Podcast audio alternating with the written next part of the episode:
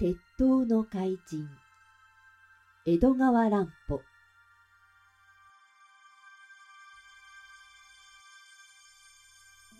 怪自動車。みんながうまい考えも浮かばないで地下室に立ち並んだままぼんやりしていた時後ろの階段から何か黒い影のようなものが地下室へ降りてきました。誰だ？そこに来たのは誰だ？一人の刑事がそれに気づいて、いきなり懐中電灯を差し付けながら怒鳴りました。その電灯の光の中に浮き出したのは、汚い女小敷でした。夕方御用聞きに変装した刑事が、原っぱで出会ったあの女小敷でした。なんだ、小じきか。今頃どうしてこんなところへやってきたんだ？この地下室で寝るつもりなんだろう。いけないいけない。外へ出ろ。さあ出るんだ。別の刑事が女小じを乱暴に突き飛ばそうとしました。ところが、小じは突き飛ばされるどころか、刑事の手を跳ね返してぐんぐん前に進んできます。見かけによらず力の強いやつです。そして高橋さんの前まで来て、みんなの方に向き直り、ニコニコ笑い出したではありませんか。こいつ、気違いだな。こら、ここはお前なんかの来る場所じゃない。出て行け。出ないとひどい目に遭うぞ。刑事に怒鳴りつけられても、女小じは平気です。そして変なことを言い出しました。ここは僕の来る場所だよ。僕が来なければ、君たちではどうにもできないじゃないか。それは歯切れのよい男の声でした。またしてもわけのわからないことが起こりました。女小じが男の声で喋っているのです。わからないかね。ほら、これを見たまえ。女小じはそう言いながら、手を上げて頭の毛をつかみ、ぐっと上に持ち上げました。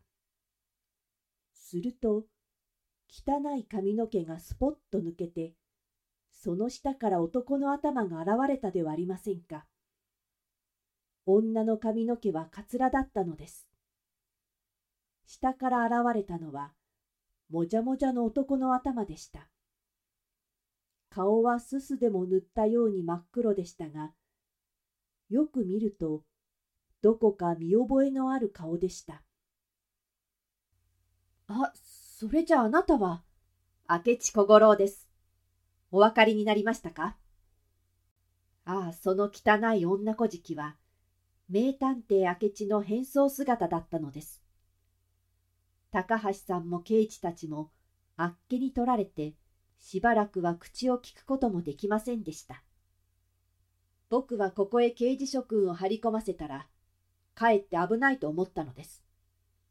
怪人団はもう一つ奥の手を考えるかもしれないと思ったのです。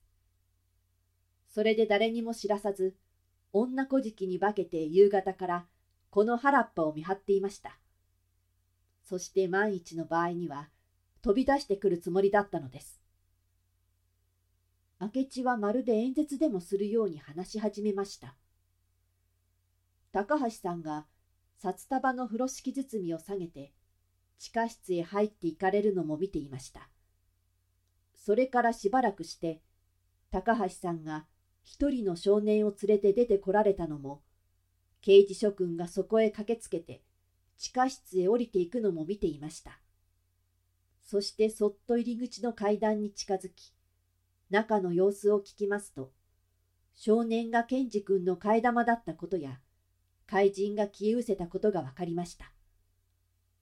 ところが僕は、一度も目を離さないで、この地下室を見張っていたのに、誰もここから出て行ったものはなかったのです。この地下室には、階段の他に出入り口のないことは確かです。暗くなってから原っぱの向こうに一台の自動車がヘッドライトを消して止まっていました。僕はふと思い当たることがあったのでその自動車に注意していたのですがつい今しがたそれがどこかへ走り去ったのです。さっきこの地下室で誰もいないのに怪人の声が聞こえましたね。あの声のすぐ後でその自動車は出発したのですよ。この意味がわかりますか？では、その自動車に怪人団のやつらが乗っていたとおっしゃるのですか？高橋さんが思わず聞き返しました。そうです。怪人団の狩猟が乗っていただろうと思います。それをあなたは逃がしてしまったのですか？自動車に気づいていながら何もしなかったのですか？いや、何もしなかったのではありません。そこにいる御用聞きに化けた刑事さんは、女小じが一人の子供小じを連れていたことを知っているでしょう？あの子供小じはどこへ行ったと思います？怪人の自動車のどこかに隠れて尾行しているのです。非常な冒険です。しかし、あの少年なら大丈夫ですよ。あ、それじゃあ、あの子供小じは先生の助手の小林くんだったのですか？御用聞きに変装した刑事が頓強な声を立てました。そうです。小林はリスのようにすばしっこくって、よく頭の働く少年です。こういう尾行は大人にはできません。体の小さい少年でなくてはうまくいかないのです。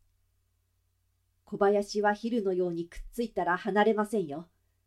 そして怪人団の本拠までついていくでしょう。鉄塔王国がどこにあるかを確かめるまでは離れないでしょう。小じに化けた小林は大きな切れの袋を下げていました。その中にはいろいろなものが入っているのです。それを使って小林はきっと目的を果たすでしょう。僕はあの少年の力を信じているのです。それを聞いてみんなはやっと安心しました。あの名助手の小林少年が尾行したのなら、決して怪人を逃がすことはないだろうと思ったからです。